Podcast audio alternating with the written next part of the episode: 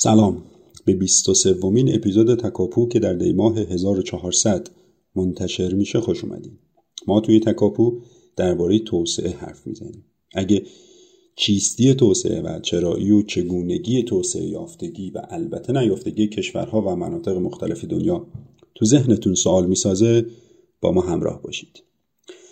تکوپو حوزه های مرتبط با توسعه رو پرونده به پرونده پیش می‌بره. ما پرونده های رشد و توسعه و مدرنیزاسیون و توسعه رو تا الان سپری کردیم و در حال حاضر هم در پرونده دولت و توسعه هستیم.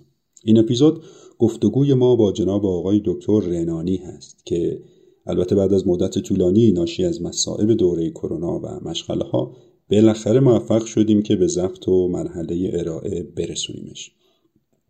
البته نهایتا هم سوالات و پاسخها جداگونه ضبط شدن. آقای دکتر به سبب کتب، مقالات، یادداشتها و البته سخنرانی هایی که داشتن معرف حضور همگان هستند و از حسن شهرت بالایی در بین دانشگاهیان و علاقمندان به حوزه توسعه اقتصاد سیاست و در مجموع علوم انسانی برخوردارن اما من به اختصار درباره جناب آقای دکتر محسن رنانی بگم خدمتتون که ایشون در سال 1344 و در اصفهان متولد شدند. تحصیلات تکمیلی خودشون رو در رشته اقتصاد ادامه دادن دوره های کارشناسی، کارشناسی ارشد و دکترا رو در دانشگاه تهران سپری کردن و در حال حاضر استاد تمام دانشگاه اصفهان هستن برای آشنا شدن بیشتر با مطالب و نظراتشون می‌تونید به سایت شخصیشون به آدرس renani.net یعنی r e n a n i .net و کانال تلگرامشون به آدرس محسن مراجعه کنید. ضمن اینکه پویش فکری توسعه هم از جذابترین و پرمغزترین تلاش های اخیر ایشون و همکارانشون هست که در چندین حوزه فعالیت روشنگرانه ای داره و حیف بود که ما بهش اشاره نکنیم. به سایت و صفحات این مجموعه سر بزنید و از محتواهای مفیدش استفاده کنید و باشون آشنا بشید. خب دیگه بریم و بشنویم گفتگوی سهیل رو با جناب آقای دکتر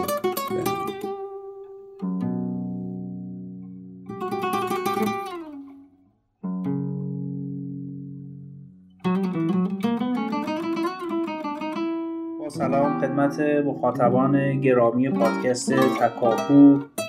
خوشحالم که فرصت دست تا یک بار دیگه در خدمتتون باشم و بتونیم مبحثی از مباحث مربوط به حوزه پرچالش و البته جذاب توسعه رو با هم مرور کنیم. خب همونطور که صادق ناصر نژاد عزیز هم پیش از من توضیحاتی رو ارائه دادن در ادامه پرونده دولت و توسعه ما امروز به گفتگوی می نشینیم با جناب آقای دکتر محسن رنانی استاد گرانقدر و برجسته اقتصاد و توسعه و به واکاوی مسئله دولت و توسعه با تاکید بر ایران خواهیم پرداخت. خب جناب آقای دکتر ما برای شروع مصاحبه ها و البته برای آرشیو نگاه های موجود در میان اساتید و اندیشمندان این حوزه همیشه تو سوال اول ازشون می‌خوایم که در وهله اول توسعه رو در جملات مختصری برامون تعریف کنن یا در واقع اون تصویری که از توسعه دارن رو بهمون ارائه بدن. و بعد به سراغ مفهوم بعدی مد نظرمون تو پرونده خاص که حالا مثلا در این نوبت دولت هست میریم. فلزا مشتاقیم تا بدونیم که در نگاه شما توسعه دارای چه تعریف و مختصاتی است ببینید توسعه رو اولا هنوز هیچ دانشمندی نتونسته تعریف بکنه. ممکنه توصیف بکنن توسعه رو ولی تعریف نمیشه کرد. چون هر چیزی بگوییم بخشی از توسعه رو نادیده گرفتیم و تعریفی که همه جوانب رو در نظر بگیره هم نمیشه ارائه داد. ولی توصیفات مختلفی شده. توسعه از اون مفاهیم سهل و ممتنعه. یعنی همه می‌فهمیم چی چیست. اما وقتی بگیم که تعریفش بکن هیچ کس نمی‌تونه تعریف بکنه. سهل و ممتن خب از نظر من توسعه یعنی فرایندی که بشر در اون فرایند در بلند در یک مسیر بلند مدت آزادیهاش رو افزایش میده. تو این تعریف من عدالت هم بخشی از آزادیه. چون عدالت هم فقرا رو از در بند بودگی فقر و جهالت و بیماری و ناداری و گرسنگی رها می‌کنه. نوعی آزادیه. پس توسعه یعنی فرایندی که آزادی شهروندان رو آرام آرام افزایش میده. قبلا شهروندان برای کسب توسعه برای کسب آزادی باید قیام می‌کردن شورش می‌کردن شمشیر می‌زدن. توسعه میگه اصلا قیام نکنید شورش نکنید. یه سری کارایی رو انجام بدید خود به خود آزادی میاد. دانشتون رو ببرید بالا. سوادتون رو تخصصتون رو ببرید بالا. نهاد مدنی داشته باشید. مهارت گفتگو پیدا بکنید. صنعت توسعه بدید. راهسازی بکنید. اینها خودش آزادی میاره. پس یک تعریف کلی توسعه افزایش منظم و مستمر آزادی های بشره. آزادی های اجتماعی آزادی های سیاسی آزادی های اقتصادی که در واقع عدالت هم در دل اون آزادی هست. به عبارت دیگه می‌تونیم بگیم آزادی ها دو دستن آزادی های سلبی و ایجابی. آزادی های سلبی آزادی هایی هستند که ما رو از بند برخی از چیزها رها می‌کنن. مثل آزادی مذهب آزادی از زندان آزادی مهاجرت آزادی آزادی کسب و کار. اگه گفتم آزادی از مذهب منظورم آزادی در مذهبه. آزادی در عرض کنم که بیان و غیره. آزادی های مثبت آزادی هایی هست. در واقع آزادی های سلبی موانعی که در مقابل فرصت ها هست رو بر می دارند حذف موانع و ایجاد فرصت در برابر ما. آزادی های ایجابی آزادی هایی هستند که به ما قابلیت و توانایی میدن یعنی من وقتی زبان انگلیسی یاد می‌گیرم این توانایی و قابلیت رو یاد می‌گیرم اون وقت می‌تونم شغلای مختلفی که توش زبان انگلیسی به کار میره رو انتخاب بکنم. پس حالا آزادی در انتخاب دارم. توانایی و قابلیت انتخاب شغل مترجمی دارم. قابلیت مهاجرت کردن به کشورهای انگلیسی زبان رو دارم. یا وقتی که من یک مثلا تخصصی یاد می‌گیرم فرصت های جدیدی در برابرم قرار می‌گیره که می‌تونم انتخاب بکنم. آزادی در انتخاب اونها رو دارم. خب پس آزادی مثبت اون مهارت ها و توانمندی ها و قابلیت هایی است که به ما امکان انتخاب بیشتری میده. مجموع این دوتا میشه آزادی های انسان که می‌تونن انواع آزادی های اقتصادی اجتماعی سیاسی و غیره رو تو دل خودشون داشته باشن. توسعه یعنی افزایش تدریجی و منظم آزادی های بشر. اون بخش فنی و مادی توسعه مثل راهسازی و برق و مخابرات و صنعت و دانشگاه و اینها در واقع به ما رفاه می‌دهد. یعنی ما رو از فروبستگی در طبیعت و اسارت طبیعت آزاد می‌کنه. صنعت و علم و فناوری و غیره ما رو از اسارت طبیعت آزاد می‌کنه. از بیماری از گرما از سرما از دوری راه از مسائل مختلف از جاذبه و غیر آزاد می‌کنه. می‌تونیم پرواز کنیم می‌تونیم بیماری ها رو از بین ببریم. اینها رفاه میاره. پس اون فعالیت هایی که برای ما رفاه میاره به ما ما رو در واقع توانمند می‌کنه در برابر چی؟ در برابر طبیعت. و که خودمون رو حفاظت بکنیم. اینها آزادی های مثبته. من وقتی که در واقع پرواز رو یاد می‌گیرم ماشینی می‌سازم که باش پرواز کنم. حالا می‌تونم انتخاب های بیشتری داشته باشم آزادی عمل بیشتری داشته باشم. و یه بخشی بس دسته دیگه هم در واقع آزادی هایی است که به ما فرصت میده. بیشتر آزادی های از جنبه اجتماعی است. اینکه حکومت اجازه بده ما انتخاب های مختلف داشته باشیم زندان نریم مهاجرت بکنیم علم بیاموزیم. بیان آزادی بیان داشته باشیم و غیره. اینا آزادی های در واقع سلبی است.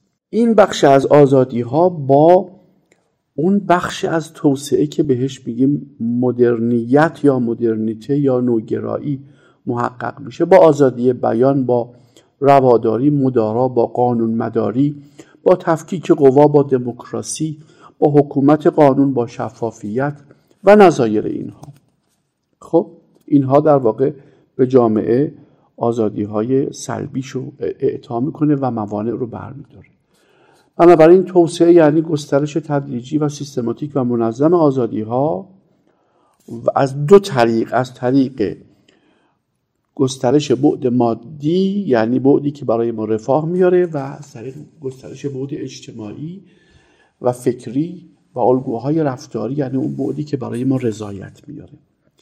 در واقع افزایش آزادی های سلبی و ایجابی برای ما رضایت و رفاه میاره این به نظر من تعریف خیلی در واقع کارکردگرایانه توسعه است. ما توسعه رو می‌تونیم تعریف در واقع ساختاری بدیم می‌تونیم تعریف کارکردی بدیم می‌تونیم تعریف ماهوی بدیم.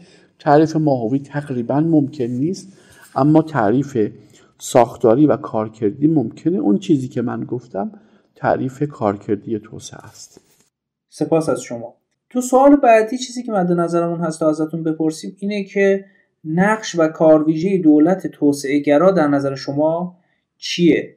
در واقع چه ویژگی هایی دولت توسعه گرا رو از اقسام دیگه دولت جدا می‌کنه؟ این دولت در آموزش در نظام بازار در خدمات اجتماعی و بهداشت در نفوذ کلام و اقتدار درون دولتی درون اجتماع و بین المللی در سیستم عدلیه و موارد دیگه از چه شاخص هایی بهره می‌بره و چه ویژگی هایی رو داره؟ درباره کار ویژه دولت توسعه گرا میشه در یک جمله بسیار کلی گفت که دولت توسعه گرا دولتی است که میکوشد در همه ابعاد زندگی اجتماعی مبادله رو تسهیل و ارزان کنه.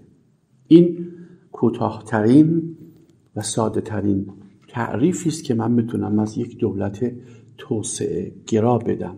یک نظام سیاسی که مأموریت اصلی خودش رو قرار داده بر گسترش و توسعه مبادله و ارزان کردن و کم هزینه کردن اون در همه حوزه ها مبادله های اقتصادی مبادله های اجتماعی مبادله های فرهنگی و مبادله های سیاسی. مثلا سرمایه گذاری که من می‌کنم برای کارخانه چه از بعد به ورود از بعد به سرمایه گذاری تا بعدا که تولید می‌کنم و میفروشم مملو از مبادله است. قرارداد با صاحب زمین قرارداد با بنا و کارگر و مهندس و معمار و نقاش و آهنکار و درب و پنجره ساز و گچ گچکار و نجار و همه اینها برای اینکه کارخونه رو بسازم. تک تک اینها با تک تک اینها من ده ها بار باید مبادله کنم. بعد خرید و فروش ماشینالات مواد اولیه استخدام نیروی کار استخدام مهندس بعد فروش محصولاتم. اینها همه یعنی انبوهی از مبادله ها اینا میشن مبادله های اقتصادی. ازدواج و تقسیم ارث و هدیه دادن و مهمانی دادن و جشن گرفتن و ارز کنم که ارتباطات نهادهای مدنی و انجمنها و اینها اینها مملو از مبادله های اجتماعی است. مملو از مبادله های اجتماعی. آداب و رسوم و اعیاد و ارز کنم که برگزاری در واقع مراسمات فرهنگی و جشن ها و آین ها و ارز کنم که ساختن فیلم و کتاب و غیره و غیره اینا بخش زیادیش البته ترکیبی از مبادله اجتماعی و فرهنگی است ولی بخش زیادیش مبادله های فرهنگی است. گفتگو درباره قدرت مشارکت سیاسی نماینده شدن رأی دادن نقد حکومت مسئولیت گرفتن در حکومت و همه فعالیت هایی که به حوزه سیاسی برمیگرده همش یعنی مبادله در حوزه سیاست. حکومت توسعه گرا حکومتی است که مأموریت اصلی خودش رو بر کم هزینه کردن انواع مبادله ها در حوزه های مختلف قرار میده. پس این یک در واقع تعریف سرراست از حکومت توسعه گرا حالا دیگه شما هر حوزه ای رو که دست بگذارید بگید آقا این دولت در حوزه آموزش چه می‌کند؟ میگیم دولتی است که در حوزه آموزش مبادله رو تسهیل و ارزان می‌کنه. در حوزه در نظام بازار بله فعالیت بازار رو تسهیل و ارزان می‌کنه. در خدمات اجتماعی و بهداشت همینجور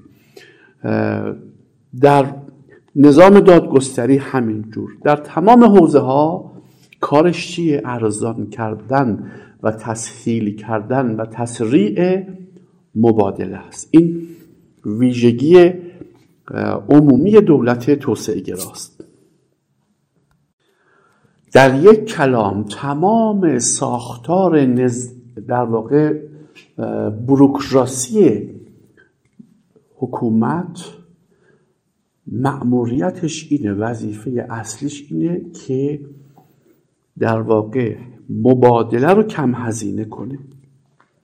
مبادله رو در یعنی اگر دادگستری تاسیس میشه کارش اینه. اگر پلیس کارش اینه اگر وزارت اقتصاد کارش اینه اگر وزارت بازرگانی کارش اینه.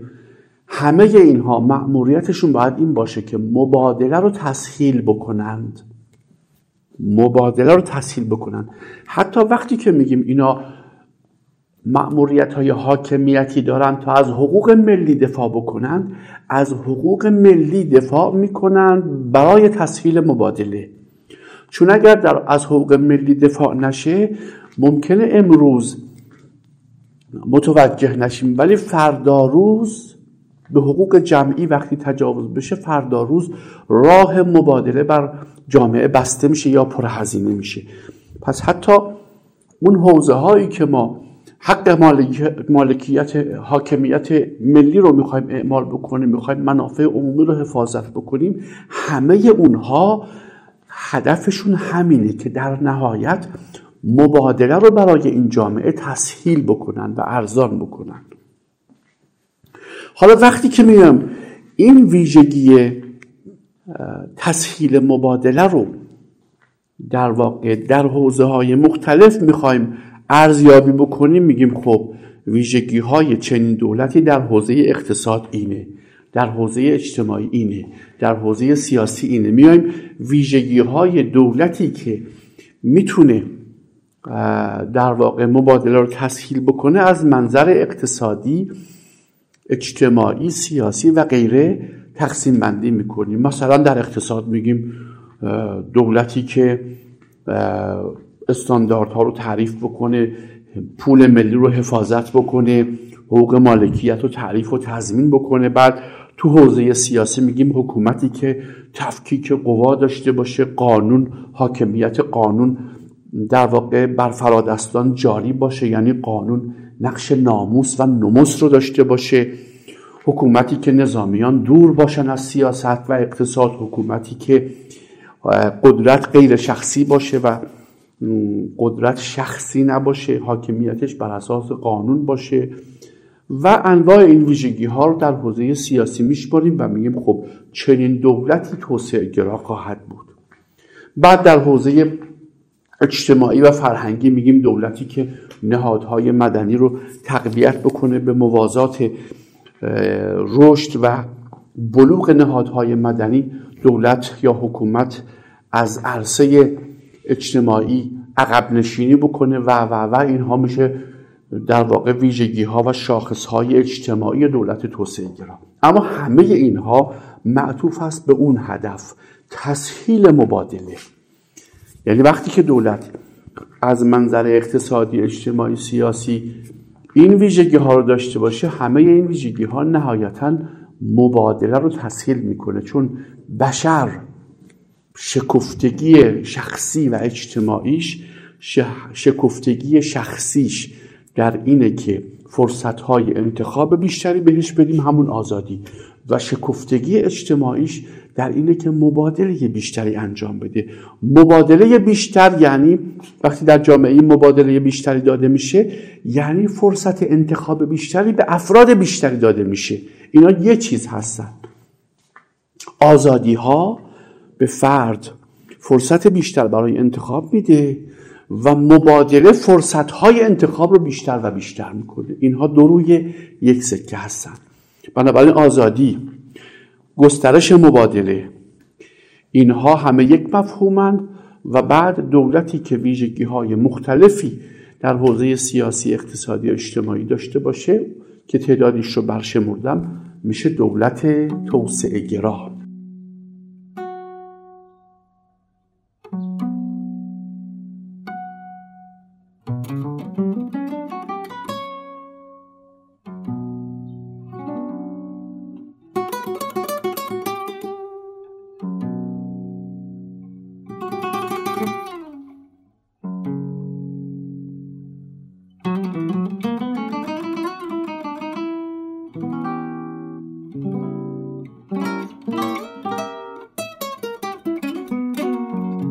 متشکر بابت تصویری که ارائه دادید.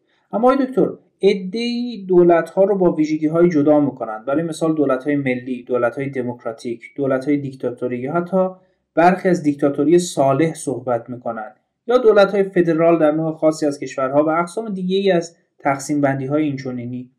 در وهله اول آیا شما الزامی در موجودیت پیوندی قطعی میان یک دولت توسعه گرا با نوع خاصی از این دولت ها می‌بینید؟ یا باور دارید که اقسام این دولت ها می‌تونن در چارچوب یک دولت توسعه جا بگیرند؟ در مورد این که آیا تقسیم بندی دولت ها به دولت های ملی، دموکراتیک، دیکتاتوری، صالح، فدرال و نظایر اینها آیا اینها در واقع ربطی با توسعه گرا بودن دارند یا نه به گمان من خیلی خیلی نمی‌تونیم ربط مستقیمی برقرار کنیم. گرچه علل عموم دولت های دموکرات دولت های دموکرات تسهیل کننده توسعه و نمی‌تونن توسعه خواه یا توسعه گرا نباشن. به عبارت دیگه دموکراسی واقعی و بالغ از دل توسعه در میاد نه برعکس. یعنی الزاما توسعه از دل دموکراسی در نمیاد ولی دموکراسی از دل توسعه در میاد. در واقع رابطه این دوتا اوایل کار یک طرفه است ولی از یه جایی دو طرفه خواهد شد. یعنی از یه جایی توسعه دموکراسی رو تقویت می‌کنه دموکراسی توسعه رو تقویت می‌کنه. ولی الزامن وقتی که سابقه تاریخی رو می‌بینیم می‌بینیم نخست فرایندهای توسعه شکل گرفته و بعد دموکراسی سوار فرایندهای توسعه شده. اما بعد از یه مدتی خب دموکراسی هی توسعه رو تقویت می‌کنه. پس اگر حکومتی به دموکراسی رسیده الان قاعدتا قبل از اینکه به دموکراسی برسه فرایندهای توسعه درش شکل گرفته. پایه ها زیر ساخت های توسعه فرایندهای زیرین توسعه شکل گرفته. پس دولت های دموکرات برآمده از توسعه هستند و بعد مقوم توسعه. اونها رو که کنار بذاریم بقیه دولت ها خیلی با اسمشون نمیشه داوری کرد رابطش نو با توسعه. ممکنه یک حکومتی ارز کنم که دیکتاتوری حالا یه مقداری سخت داوریش ولی تمامیت خواه بگیم. تمامیت خواه باشه اقتدارگرا باشه. ولی توسعه گرا باشه.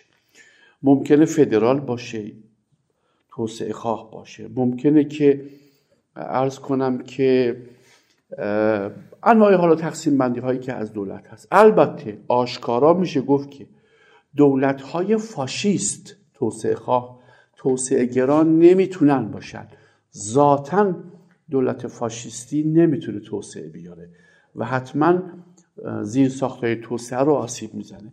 ولی سایر دولت ها برنامه ریز برنامه ریز نیست.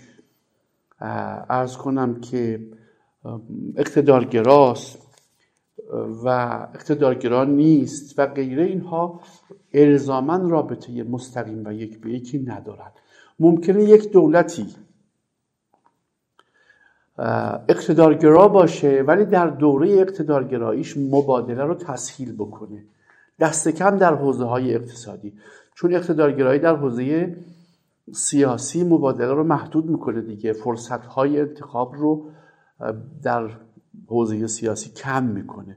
ولی ممکنه یک دولتی فرصت های انتخاب رو در حوزه سیاسی کم بکنه ولی متقابلا در حوزه های اقتصادی و اجتماعی ببره بالا. و بعد از یه دوره ای که فرصت های انتخاب یعنی مبادله در حوزه های اقتصادی و اجتماعی رفت بالا کم کم مبادله های سیاسی هم فرصت های انتخاب سیاسی هم بره بالا. در واقع به نوعی عملکرد دولت مالزی و سنگاپور یک چنین فرایندی رو طی کرد در واقع به گمان من سرجمع گسترش مبادله رو باید نگاه کرد. یه دولتی ممکنه در حوزه اقتصادی مبادله رو خیلی گسترش بده در حوزه فرهنگی اجتماعی نه در حوزه سیاسی نه.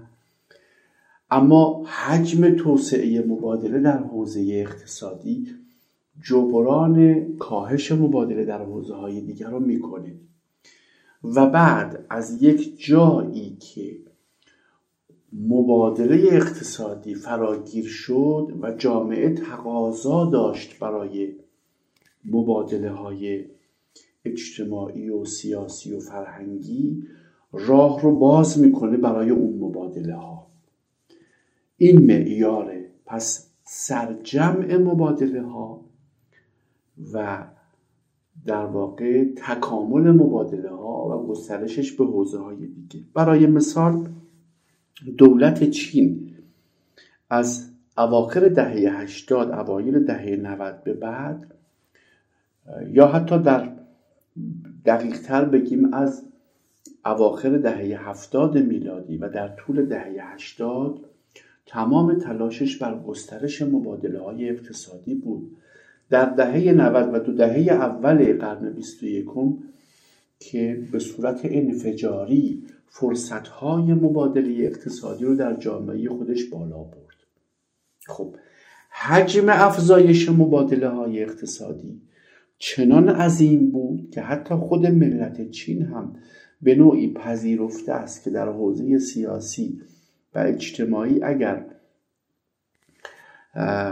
فرصت های فراوان نداره دست کم در حوزه اقتصادی فرصت هاش فراهم شده. و پذیرفته این مسیر. خب این دولت توسعه خواهه بعد می‌بینیم که بعد از حوزه اقتصادی که به صورت انفجاری مبادله ها رو فرصتش رو برد بالا و هزینه هاش رو کم کرد فرصت های مبادله اجتماعی رفت بالا. امکان تحصیل چینی ها در خارج مهاجرت چینی ها رفت و آمد خارجی ها به داخل چین و برعکس. و در واقع ارتباطات اجتماعی شبکه ها اینترنت و غیره اینها وارد بستر جامعه چین شد. اینها مبادله های اجتماعی رو به صورت انفجاری برد بالا. پس چین بعد از یک دوره فرصت دادن به مبادله های اقتصادی همراه با کنترل مبادله های اجتماعی سیاسی بعدا اومد چی مبادله های اجتماعی رو هم برد بالا. تا اینجا دولت چین در سه چهار دهه اخیر دولت توسعه گرا محسوب میشه الان نوبت اونه که بعد از انفجار مبادله در حوزه های اقتصادی اجتماعی اجازه بده که در حوزه های فرهنگی و سیاسی هم مبادله ها بالا بره یعنی چه؟ یعنی برخورد دولت چین با در واقع شهروندان مسلمانش در در واقع با اویغورها جمعیت اویغورهای چین. نشون خواهد داد که آیا چین امکان مبادله های فرهنگی رو هم باز خواهد کرد یا نه؟ آیا با ادیان همچنان برخورد خواهد کرد یا اجازه میده آزادی دین وجود داشته باشه؟ الان چین در آستانه اینه که باید تصمیم بگیره برای در مورد مبادله های چی؟ فرهنگی. و بعد کم کم در مورد مبادله های سیاسی.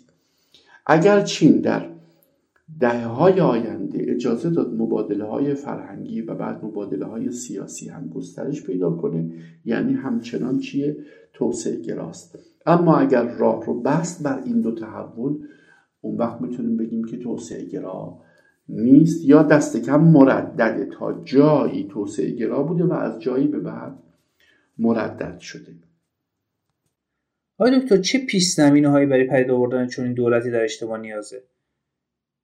خب طبیعیه که وجود حمایت اجتماعی به تسریع موفقیت چین دولتی کمک می‌کنه. ولی در دل مطالعات تاریخی توسعه آیا وجود چون پیش زمینه الزامیه؟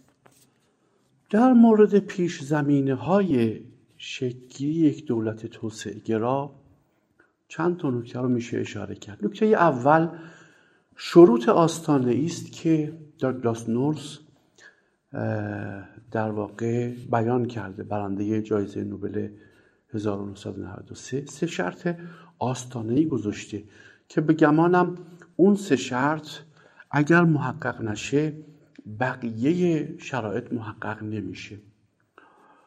شرط اولش اینه که قانون در واقع فرادستان به قانون تمکین بکنن.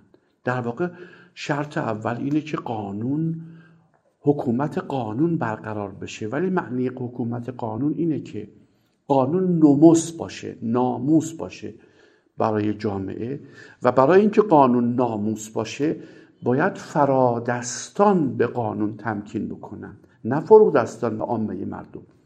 فرودستان و عامه مردم که مجبورن به قانون تمکین بکنن.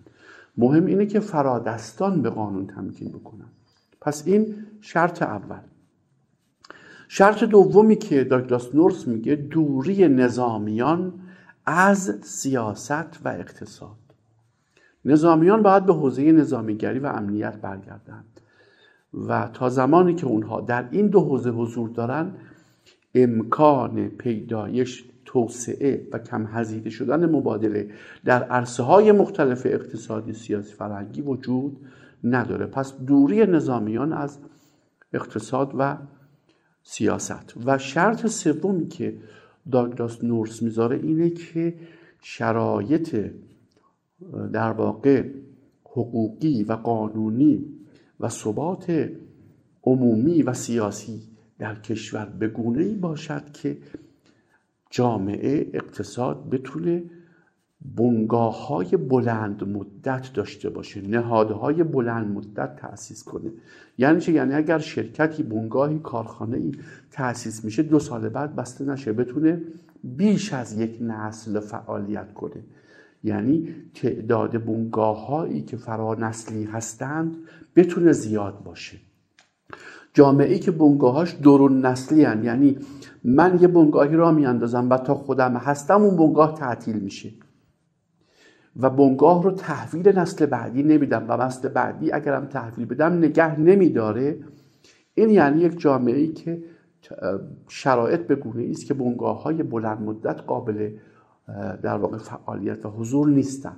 اینها شرایطی است که داگلاس نورس تحت عنوان شرایط آستانه ای میگه و به گمانم به عنوان پیش شرط حضور وجود دولت توسعه این سه شرط شرط بسیار خوبی است. حداقل برای کشور ما این سه شرط شرط اساسی است و تا زمانی که محقق نشه دست کم دو شرط اول در کوتاه و میان مدت قابل حصوله اما شرط سوم یک کمی زمان می‌بره تحولات زیادی باید رخ بده.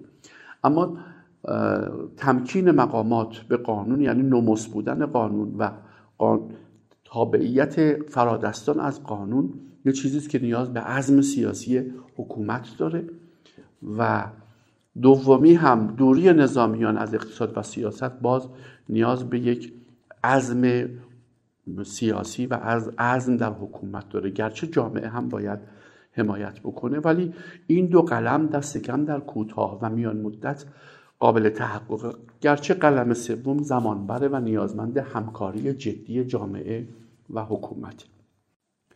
اما اگر بخوام نظر خودم رو بگم برای دولت در ایران اینه که برای اینکه قانون نموس بشه و فرادرستان تابع قانون باشند باید اولا تفکیک قوا واقعا نسوری ایجاد بشه. ثانیا قدرت غیر شخصی بشه. یعنی تا زمانی که مقامات مقدسند و مقامات به لحاظ شخصیت خودشون قدرت دارن نه به لحاظ جایگاه قانونی که بر اون نشستن و موقعیت قانونیشون به خاطر شخصیت خودشون واجد قدرت باشد در واقع اون مسئله تمکین به قانون توسط فرادستان رخ نمیده. بنابراین غیر شخصی شدن قدرت باید عملی بشه که به نظر می‌رسه با ساختار کنونی قانون اساسی ما مشکل ما خواهیم داشت و سخته که بتونیم قدرت رو غیر شخصی بکنیم. احتمالا باید ساز و کار یعنی در واقع ساختار قانون اساسی اصلاحاتی درش رخ بده. بنابراین در نقطه کنونی که هستیم نظر من اینه که در قانون اساسی باید اصلاحاتی انجام بگیره که قدرت غیر شخصی باشه. یعنی فرد بر اساس جایگاه قانونیش قدرت داشته باشه نه بر اساس شخص خودش. یعنی اگر این شخص خطایی کرد به راحتی قانون بتونه با او برخورد بکنه. وقتی قدرت شخصی میشه اگر فرد خطا بکنه قانون نمی‌تونه با او برخورد بکنه. خب حالا که بحث دولت توسعه گرا شد بذارید همینجا ما یک سوالی رو در مورد ایران بپرسیم. این که تو چه دوره هایی می‌تونیم نشونه هایی از یک دولت توسعه گرا با مختصات مد نظر شما رو درش پیدا بکنیم؟ و اگر وجود داشته ریشه های شکستش در چه بوده؟ در مورد کشور خودمون ما اصولا از بعد از انقلاب مشروطه وارد دنیای مدرن شدیم.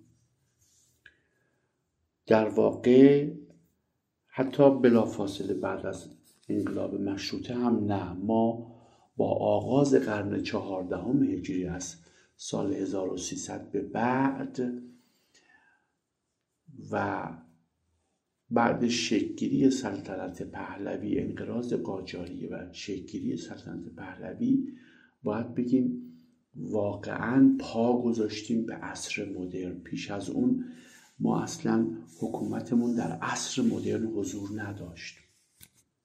وقتی که ایران یک پارچه شد حکومت خانخانی و ملوک توایفی و ای از اطراف ایران برانداخته شد.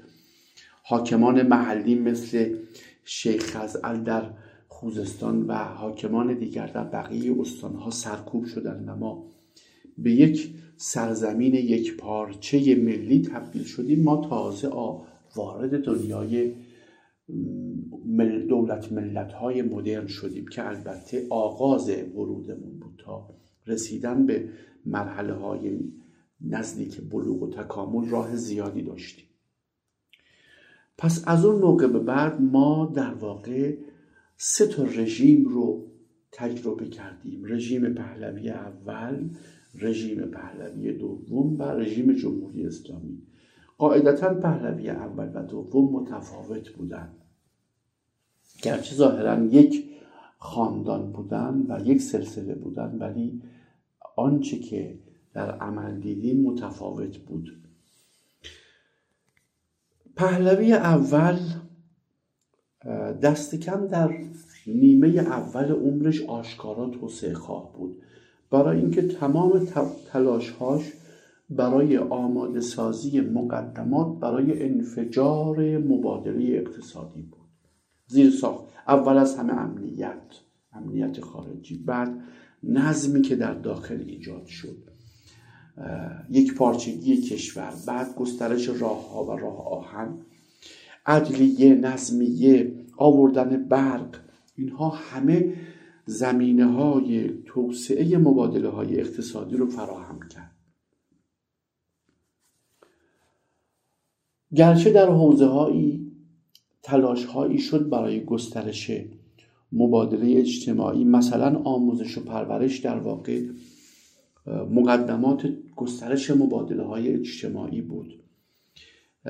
و ولی خب در برخی از حوزه ها هم سرکوب هایی شد مثل تغییر لباس کشف هجاب و غیره. اینها در واقع ضد مبادله بود دیگه. فرصت های انتخاب رو ظاهرا تلاش می‌کردن که فرصت های انتخاب و مبادله رو بالا ببرن ولی آنچه که نتیجه داشت برعکس بود. در نیمه دوم پهلوی اول خب با حذف نخبگان از حوزه قدرت و یک کتاز شدن رضاشاه در واقع مسیر توسعه مبادله در حوزه های اجتماعی و فرهنگی و سیاسی تقریبا متوقف شد اما در حوزه اقتصاد همچنان ادامه پیدا کرد.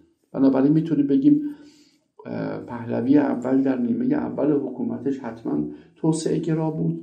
و در نیمه دوم در واقع مردد عمل کرد و اون فرایند شتابناک کند شد یا متوقف شد.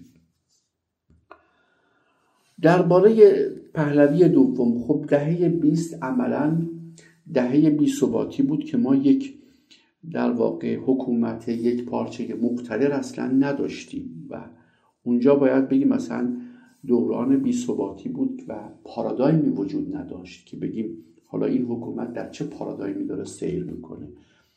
دوره بی ثباتی ناشی از درگیری های احزاب بود. از سال 32 به بعد بعد از کودتا ما با یک دولت یک پارچه که قدرت یک پارچه شده و مدیریت یک دست شده و یک ثباتی برقرار شده رو برو هستیم. باز در این دوره ما شاهد این هستیم که توسعه مبادله گسترش مبادله به ویژه از اوایل دهه چهل به سرعت داره رخ میده صنایع جدید میاد. مبادله زمین از طریق در واقع اصلاحات ارزی به طور انفجاری گسترش پیدا می‌کنه و آزاد میشه. جابجایی مبادله اقتصادی بنابراین رخ میده. بعد مبادله های اجتماعی امکان مهاجرت روستاییان به شهرها دانشگاه ها و غیره اینها گسترش پیدا می‌کنه. ما شاهد انفجار مبادله صنایع مدرن میاد. صنایع مدرنی که خانهایی که زمینهاشون رو به دولت فروختن و اومدن به شهرها رفتن بنیانگذار تجارت مدرن و صنعت مدرن شدن و همه اینها یعنی گسترش مبادله اقتصادی و پیرو اون گسترش مبادله های اجتماعی. اما حکومت در حوزه مبادله فرهنگی هم به نوعی گسترش پیدا کرد در این دوره. مبادله های فرهنگی بین کشور داخل کشور و خارج بین مناطق کشور آزادی های فرهنگی که رخ داد در جامعه. اما مبادله های سیاسی محدود شد. از بعد از کودتا و به ویژه با پیدایش ساواک محدود شد و در دهه پنجاه که جامعه به خاطر توسعه مبادله اقتصادی و اجتماعی و تا حدودی فرهنگی آماده مطالبه گری برای مبادله های اقتصادی بود یک مرتبه اونجا دولت حکومت عقب نشینی کرد و راه رو بست و تک حزبی ایجاد کرد و مخالفین رو سرکوب کرد و راه رو برای گشایش مبادله های سیاسی بست. پس می‌تونیم بگیم که در تا از بعد از کودتا تا اوایل دهه پنجاه حکومت توسعه گرایانه عمل کرد. اما وقتی که نوبت تصمیمات جدی شد حالا جایی شدی که جامعه به خاطر گسترش مبادله های اقتصادی و اجتماعی و فرهنگی یک بلوغ نسبی پیدا کرده و نیاز به مبادله سیاسی داره حکومت عقب نشینی می‌کنه راه رو میبنده. اینجا میشه حکومت مردد میشه. تا یه جایی خوب میاد و بعد مردد میشه. بنابراین پهلوی دوم در 20 دهه سی و چهل توسعه گراست در دهه پنجاه مردده. و همین تردیدش بود که در واقع زمینه های انقلاب رو فراهم کرد. جمهوری اسلامی رو باز باید بگیم ده سال اول ده سال بیثباتی و در واقع ناآرامی هاست و بعد جنگ و اینها اون رو هم چون پارادایم سیاسی روشنی حاکم نیست بر حکومت نمیشه ارزیابی کرد. اما از بعد از جنگ سه, سه دهه بعد از جنگ رو ما اگر نگاه کنیم می‌بینیم که بلا فاصله بعد از جنگ مبادله اقتصادی گسترش پیدا می‌کنه. فرصت های مبادله با سرمایه گذاری با ارتباط با خارج با توسعه روابط اقتصادی با آزاد کردن قیمت ها و غیره. کم کم در کنار مبادله اقتصادی مبادله اجتماعی هم بیشتر میشه. اصلاحات در واقع زمانی است که مبادله های اجتماعی و فرهنگی در اون به صورت انفجاری بالا میره. اما حکومت دوباره همون به همون نقطه رسید که پهلوی دوم رسید. حالا وقت آن بود که مبادله های سیاسی رو هم آزاد بکنه. اصلاحات اصلاح اصر اصلاحات برای مبادله های سیاسی بود ولی موفق نبود. مبادله های اجتماعی و فرهنگی در او گسترش پیدا کرد. و درخواست برای مبادله سیاسی بالا رفت. از سال 84 در واقع کنترل و کاهش مبادله های اقتصادی کنترل مبادله های سیاسی و حتی کاهش مبادله های اقتصادی و اجتماعی در دستور کار قرار گرفت. ما از سال 84 به بعد در واقع گرچه ظاهر امر با توسعه مبادله های اقتصادی همراه بود ولی به خاطر سیاست غلطی که در کنترل مبادله های سیاسی در داخل و خارج در پیش گرفتیم تنش هایی که با خارج پیدا کردیم بعدم تحریم و غیره عملا مبادله اقتصادی هم کم شد. و این وضعیت همچنان تا امروز ادامه داره. یعنی جایی که جامعه آماده بود به خاطر توسعه مبادله های اقتصادی و اجتماعی و فرهنگی انتظار داشت که وارد عصر مباد... انفجار مبادله های سیاسی هم بشه حکومت عقب نشینی کرد.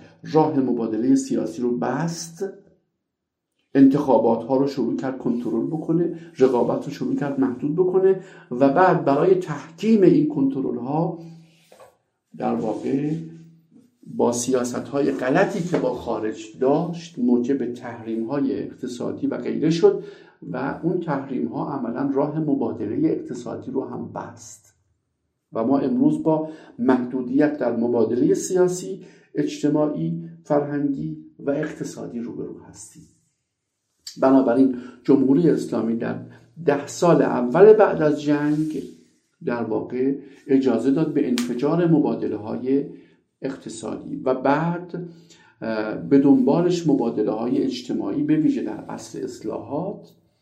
اما یک مرتبه از همه اینها عقب نشینی کرد. چون می‌خواست مبادله های سیاسی که مطالبه جامعه بود رو باز نکنه. و امروز جایی هستیم که همه مبادله ها در واقع عقب نشستن و کاهش پیدا کردن. بنابراین به نظر می‌رسه که جمهوری اسلامی از دهه هشتاد آغاز دهه هشتاد به بعد وارد عصر تردید شده. می‌تونیم بگیم بعد از جنگ تظاهرات و رویه های یک دولت توسعه گرا رو داشته اما از اوایل دهه هشتاد به بعد وارد عصر تردید شده. و هرچه به این سمت اومدیم در واقع همه انواع مبادله محدود شده.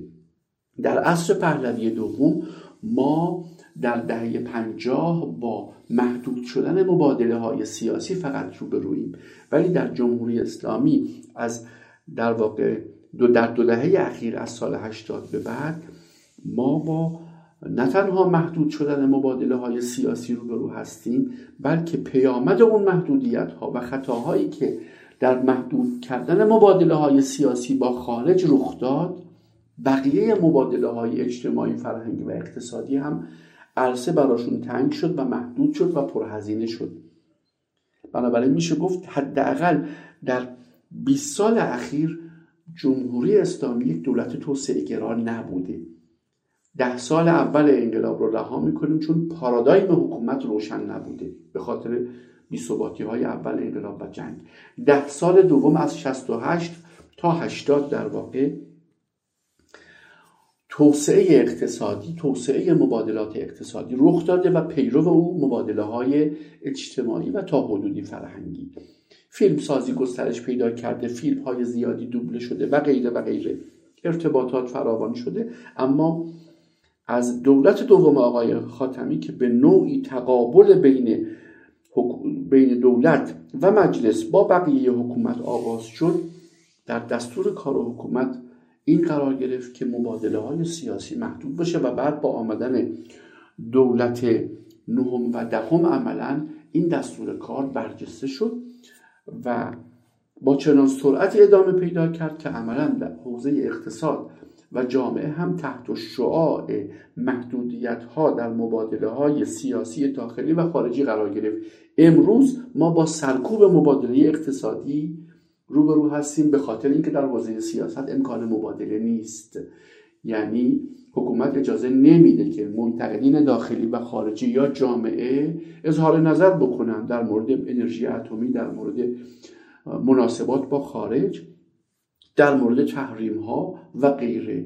و اون سیاست ها باعث شده که حوزه اقتصاد و جامعه هم مبادله درش سرکوب بشه. بنابراین دهه اول بعد از جنگ دهه است که جمهوری اسلامی تظاهرات توسعه گرایانه دارد. اما این دو دهه اخیر تظاهرات حکومت آشکارا ضد توسعه و کارشکنانه بوده است.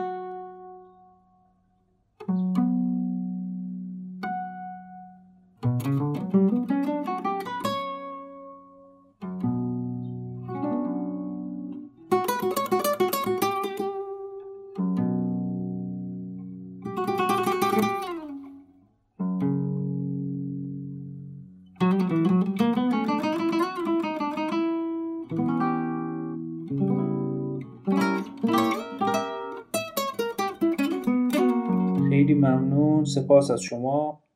آقای دکتر سوال بعدی ما یه مقدار ریشه در برخی از خورده باورهای موجود در کلام آمیانه و یا حتی برخی از نخبگان داره. خب ما خیلی بعضی وقتا میشنویم که توی یک جامعه های خاصی واقعا نیاز به یک دست پرقدرتی هست که به اجبار جامعه رو به سمت مظاهر مدرنیته ببره یا به سمت در واقع حالا مختصات توسعه ببره. عموما هم از مدل های توسعه آمرانه اسم برده میشه. سوال ما اینجا مشخصا اینه که آیا ممکن است مدل های توسعه آمرانه در شرایط خاصی که سرمایه اجتماعی وجود نداره یا آسیب دیده و یا امکان اجماع نظر نخبگان فراهم نیستش گزینه مناسبی باشه؟ در مجموع آیا مدل توسعه آمرانه رو می‌تونیم یک مدل رهایی بخش در پاره ای از شرایط خاص بدونیم؟ ببینید توسعه آمرانه دست کم سه شرط داره که بتونه موفق باشه. دست کم حداقل شروط رو دارم میگم. شرط اول این که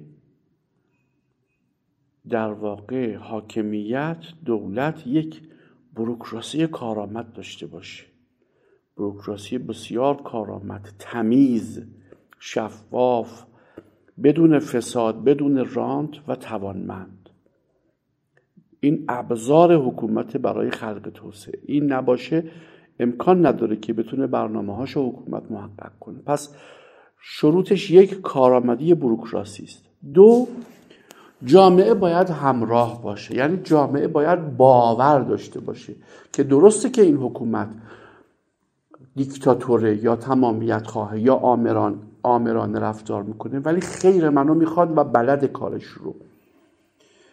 در واقع باید بگیم سرمایه اجتماعی باید چی باشه؟ بالا باشه. اعتماد جامعه به حکومت بالا باشه. این همون چیزی است که ما در چین دو دهه گذشته شاهدیم. در سنگاپور شاهدش بودیم. پس بروکراسی کارآمد و سالم یک دو باورمندی مردم نسبت به حکومت و سرمایه اجتماعی بالا و سومین نکته منابع کافی که این منابع کافی یا از منابع طبیعی درون تأمین می شود مثل وقتی کشوری نفت داره. مثل کاری که دوبی کرده امارات کرده. یا از طریق اعتماد سازی و رفت و شرایط مناسب و فضای کسب و کار مناسب برای جلب سرمایه های خارجی بنابراین باید رابطه خارجی خوب باشه فضا و قوانین و محیط کسب و کار سالم باشه تا سرمایه خارجی بیاد. پس منابع لازمه که یا بر منابع طبیعی درون یا با سرمایه های خارجی. دو در واقع داریم برعکس میریم. دومین این بود که در واقع اعتماد جامعه به حکومت و سرمایه اجتماعی بالا باشه باورمندی وجود داشته باشه و اولش این بود که یک بروکراسی و نظام اداری کارآمد وجود داشته باشه. خب چین به نوع این کارو کرده دیگه. یک بروکراسی کارآمد یک باورمندی ایجاد کرده و بعد با بهبود مناسباتش با غرب و با ایجاد مناطق آزاد در جنوب چین اجازه داد تا سرمایه های خارجی هجوم ببرند به چین. این کار رو به نوعی در امارات هم شاهدیم که یک بروکراسی کارآمد یک باورمندی در داخل و یک اعتماد جهانی باعث شد که سرمایه ها هجوم ببرند در امارات. خب حالا دیگه کم کم به بخش های انتهایی این گفتگو هم داریم می‌رسیم این سوال مشخص رو داریم که از نظر شما بزرگترین مانع توسعه در ایران در دهه های اخیر و خصوصا الان چه بوده و چه هست؟ آیا دولت به معنای استیت به معنای حالا در اون تعبیری که درونی میشه در واقع حاکمیت یا حکومت این تعبیر مصطلحتر در کلام موجود در این ادبیات موجود ما آیا دولت به شکل کنونی خودش یک مانع توسعه نیست؟ و اگر از موانع توسعه هست چگونه می‌تواند تبدیل به یک محرک توسعه بشه؟ چطور می‌تونه این وضعیت تغییر بکنه؟ ببینید بزرگترین مانع توسعه در ایران امروز خود حکومت خود حکومت جامعه هم البته هست مشکلاتی داره. ولی خود حکومت الان اولین مانعه. چرا؟ چون حکومت اصلا نمی‌داند که توسعه می‌خواهد یا نه. آشکارا با توسعه به سبک تجربه جهانی مخالفه. آشکارا حتی اسم توسعه رو هم دوست نداره و به جاش دوست داره بگه پیشرفت. دو اینکه اما الگوی جایگزین نداره. تازه داره فکر می‌کنه که یه الگوی جایگزینی به نام ایرانی الگوی ایرانی اسلامی پیشرفت بسازه ولی هنوز نتونسته بسازه چنین الگویی رو. آرمان داره آرمان هایی داره ولی الگو نداره هنوز. پس وقتی که یه حکومتی اولا آشکارا میگه من توسعه رو به این مفهومی که در دنیا هست و تجربه شده نمی‌خوام. دو هنوز خودش الگویی نداره. طبیعی که این حکومت منابع از بین می‌بره و سرگردانه. و هر دولتی تو این حکومت میاد سر کار یک سازی می‌زنه یه بخشی از کشور رو در واقع یا تخریب می‌کنه یا متحول می‌کنه یا منابعش رو مصرف می‌کنه. بنابراین این ساختار کنونی آشکارا چیه؟ آشکارا مانع توسعه است. خب پس ما نمی‌تونیم انتظار داشته باشیم که از سند چشمانداز از برنامه توسعه تو این حکومت توسعه خلق بشه. اونا یه آین است که برای چشم نواز کردن نظام سیاسی در واقع ریخته میشه. برنامه توسعه سند چشم انداز ولی این آین ها مثل آین نوروز که ما برگزار می‌کنیم برای اینکه آبروی خودمون رو حفظ بکنیم اون آین ها هم در واقع بیشتر از منظر حفظ آبروست. ولی کارکرد واقعی نداره. هم قطعا اینجوری است که اگر حکومت ما تغییر موضع از این موضعی که هست ندهد در واقع نمی‌تونه محرک توسعه باشه و عملکردش مثل گذشته حداقل در دو دهه گذشته ضد توسعه خواهد بود. سوال بعدی اینه که به نظر شما دولت در ایران باید نقش متولی یا متصدی رو بیشتر بر عهده بگیره یا قابلگی یا پرورشگری رو. و اگر خب می‌تونید اون بگید که در چه زمینه هایی کدام یکی از این در واقع نقش ها رو می‌تونه بر عهده بگیره. ببینید اصولا در حوزه توسعه ما نمی‌تونیم متولی درست بکنیم و نقش متولی و متصدی حتی برای دولت قائل باشیم. دولت هایی که خواستن متولی و متصدی توسعه باشن دولت های کمونیستی بودن که به شکست کشوندن توسعه رو. توسعه فرایند طبیعی است که باید رخ بده پدیدار بشه زاییده بشه و آشکار بشه کشف بشه نه اینکه یک کسی توسعه رو بیافریند به نظرم همون اصطلاح قابلگی یا پرورشگری اصطلاح خوبی است. توسعه مثل بلوغه این بدن باید آرام آرام به سمت بلوغ برود و برای این بلوغ خوبه که مراقب تغذیه این بدن باشیم مراقب ورزشش باشیم تفریحش باشیم شادیش باشیم. ولی اگر خواستیم با داروهای خاصی این بلوغ رو پیش بیاندازیم به این بدن آسیب می‌زنیم. و برعکس هم همینجور. یعنی اگر خواستیم این بلوغ رو مانعش بشیم به تعویق بیاندازیم از هر طریقی. اونم آسیب می‌زنه به این بلوغ. پس یک فرایند طبیعی بلوغ اجتماعی داریم که اسمش گذاشتیم توسعه. حکومت می‌تواند این فرایند طبیعی رو مراقبت کنه که با کمترین هزینه رخ بدهد. هزینهش رو کم بکنه. که به زمان و موقعیت خودش رخ بده طول نکشه. به جای اینکه سی سال رخ بده صد ساله طول نکشه. به جای اینکه با هزینه یک واحد رخ بده با هزینه ده واحد رخ نده. بنابراین دقیقا نقش حکومت در, در نه تنها در ایران بلکه در همه کشورها باید نقش همون قابلگی پرورشگری و حمایتگری باشه. متصدی و راهبر در حوزه توسعه آسیب می‌زنه. و در واقع یکی از علل این که ما در حوزه توسعه شکست خوردیم همین بوده که دولت ها حدیث آرزومندیشون رو در قالب برنامه ها می نوشتن و بعد می‌خواستن با ضرب و زور حکومتی اجرا بکنن جواب نمی‌داده. متشکرم آقای دکتر. سوال بعدی که ما داریم اینه که تجربه دیوان سالاری در ایران تا چه حدی می‌تونه برای بهبود روندها در واقع کارگشا و کمک کننده باشه؟ در مورد تجربه دیوان سالاری در ایران باید گفت که تقریبا دیوان سالاری دولتی در ایران در همه ابعادش شکست خورده. تلاش هایی که در پهلوی اول شد برای شکلگیری این دیوان سالاری تلاش های ارزشمندی بود و گام های بلندی برداشته شد.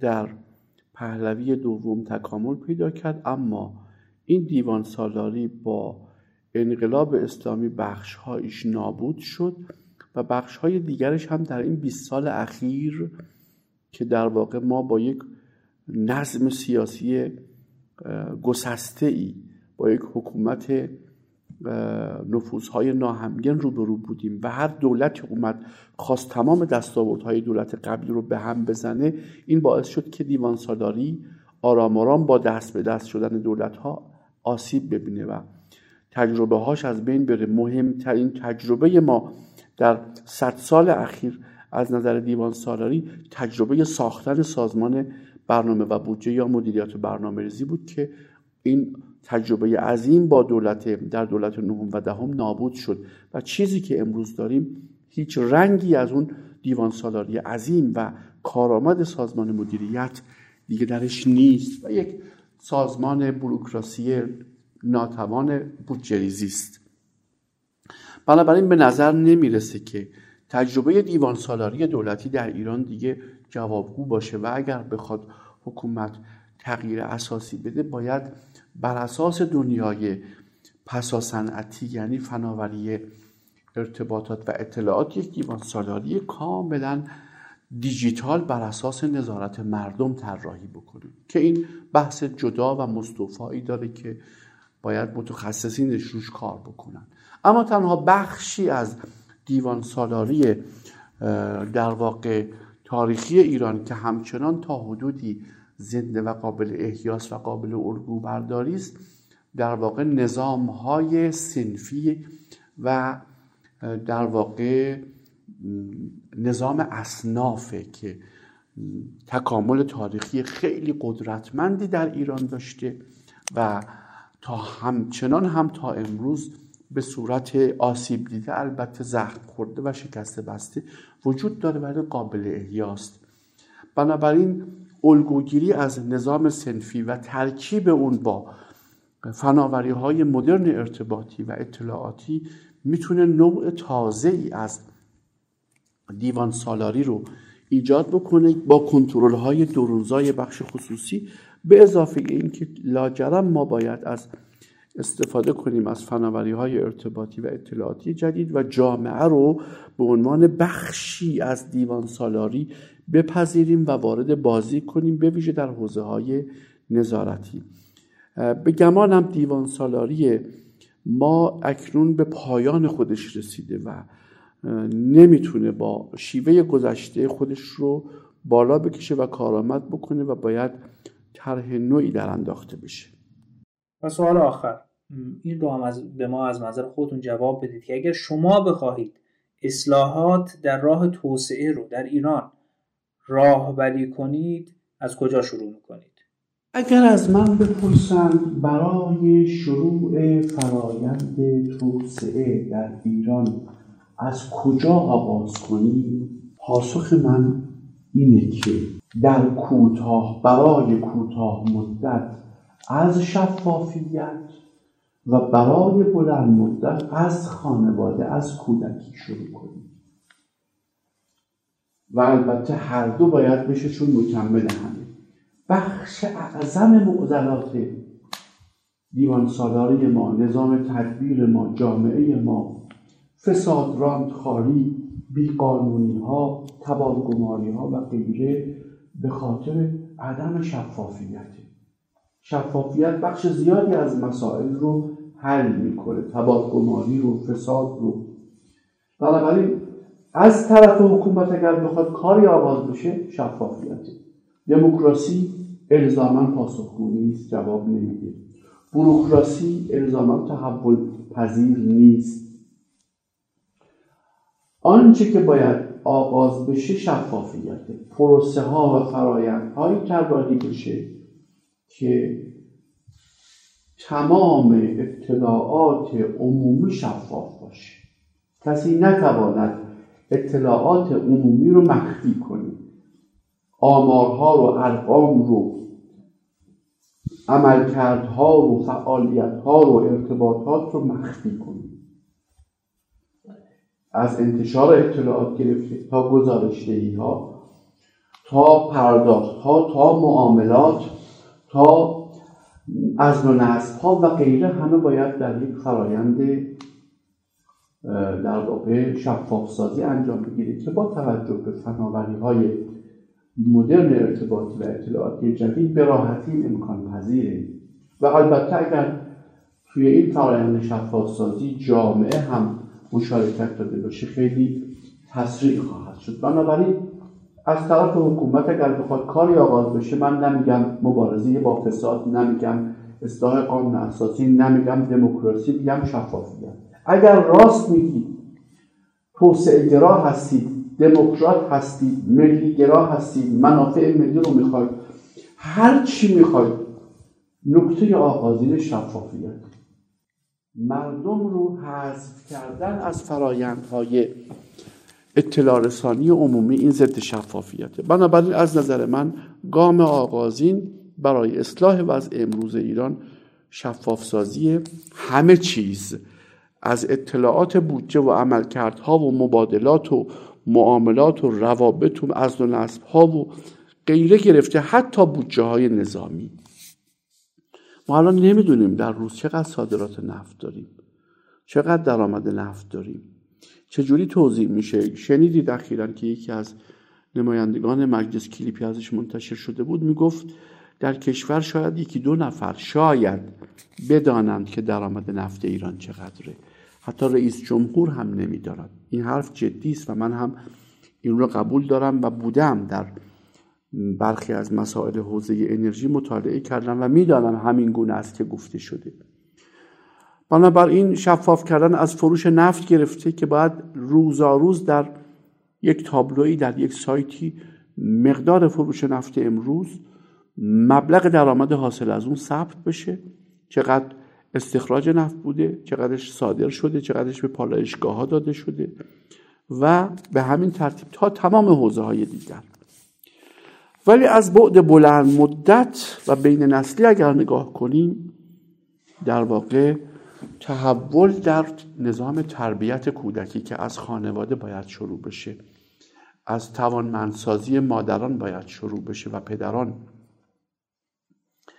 و اینکه ما باید به کودک به نوع به عنوان یک هویتی که گرانترین هویت گرانترین پدیده است نگاه کنیم و مراقب او باشیم و آسیب نزنیم و تخریب نکنیم. و آنچه که ما در خانه و مدرسه انجام میدیم همش از جنس آسیب و تخریبه. و نقطه آغازین این اینه که حقوق کودک رو ما شناسایی کنیم. حقوق کودک. مادر حقوق کودک رو نمی‌دونه پدر حقوق کودک رو نمی‌دونه.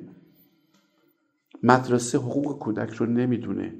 اصلا حقوق کودک موضوعیت نداره در جامعه ما. حقوق کودک از همون هنگام که نوزاده تا وقتی که می‌رسه به دانشگاه. در جامعه ما چنین چیزی اصلا موضوعیت نداره. اگر حقوق کودک شناسانده بشه و در دستور کار قرار بگیره اون وقت هم مادر و پدر اصلاح می‌کنند رفتارشون رو هم مدرسه.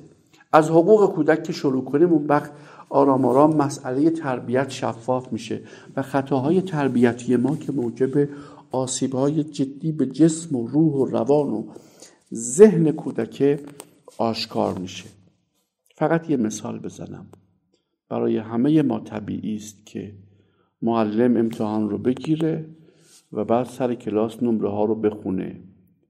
اسم بچه ها و نمرشون رو. این طبیعی ترین کاری است که همیشه در مدارس انجام می‌گیره. ولی این با حقوق کودک منافات داره. معلم اینو نمی‌داند.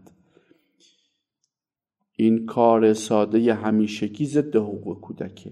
همون گونه که شما حق نداری بچه رو لختش کنی رو میز بنشونی و عیوب بدنش رو بگی این ضد حقوقشه. همون گونه حق نداری متر رو برداری و توانایی های ذهنی بچه رو با دیگران مقایسه کنی و نمره بدی و آبروش رو جلوی دیگران ببری و او در معرض قضاوت و داوری قرار بدی. این مسئله در خانواده هم شدیدن و فراوان وجود داره. پس در سطح سیاست گذاری و حکومت از طرف حکومت مسئله شفافیت گام نخسته از طرف جامعه حقوق کودک. این بچه ها هستند که آینده رو می‌سازن. اگر شما بچه هایی پرورش دادید که حقوقشون رعایت شد و به حقوق خودشون واقف بودن اون بچه ها در آینده قابلیت خلق توسعه خواهند داشت. اما بچه هایی که حقوقشون آسیب دیده و خودشون آسیب دیدن اینها وقتی که به سن من و شما می‌رسن اینها هم نمی‌تونن خلق توسعه بکنن کما اینکه ما نتوانسته ایم. و حکومت هم از حکومت های آینده هم از همین بچه ها شکل خواهد گرفت. من این دو گام رو به عنوان گام های کوتاه مدت و بلند مدت برای توسعه به عنوان شرط اساسی نگاه می‌کنم. بسیار ممنونم آقای دکتر بابت وقتی که گذاشتید و اگر کلام آخری هست ما در خدمتتون هستیم. خب به عنوان کلام آخر خیلی خوشحالم که شما این موضوع رو موضوع دولت و توسعه رو فرش دست گذاشتید و دارید روش کار می‌کنید و آگاهی بخشی می‌کنید و به نظرم موضوع بسیار اساسی است و خیلی خوشحالم که فناوری های جدید این امکان رو داده که جامعه ما به گفتگو بنشینه در حوزه های مختلفی که تا به حال مقفول بوده بیاندیشه گفتگو کنه و آگاهی بخشی کنه. و امیدوارم که این گونه فعالیت ها در جامعه ما شدیدا گسترش پیدا بکنه کما اینکه در حال گسترشه. من به شما و همکارانتون دست مریضات میگم و امیدوارم که در این مسیر پرتوان و پر انرژی و انگیزه من همچنان به پیش بروید و کارهای بهتر و بزرگتری رو انجام بدید. متشکرم و سرشار باشید. سپاس از لطف شما از زحمتی که کشیدید و فرصتی که در اختیار ما قرار دادید. امیدواریم که این جلسه جلسه برای ما که بسیار آموزنده بود امیدواریم که برای مخاطبان ما هم جلسه مفیدی بوده باشه. با آرزوی بهترین ها و با امید فرصتی دیگر.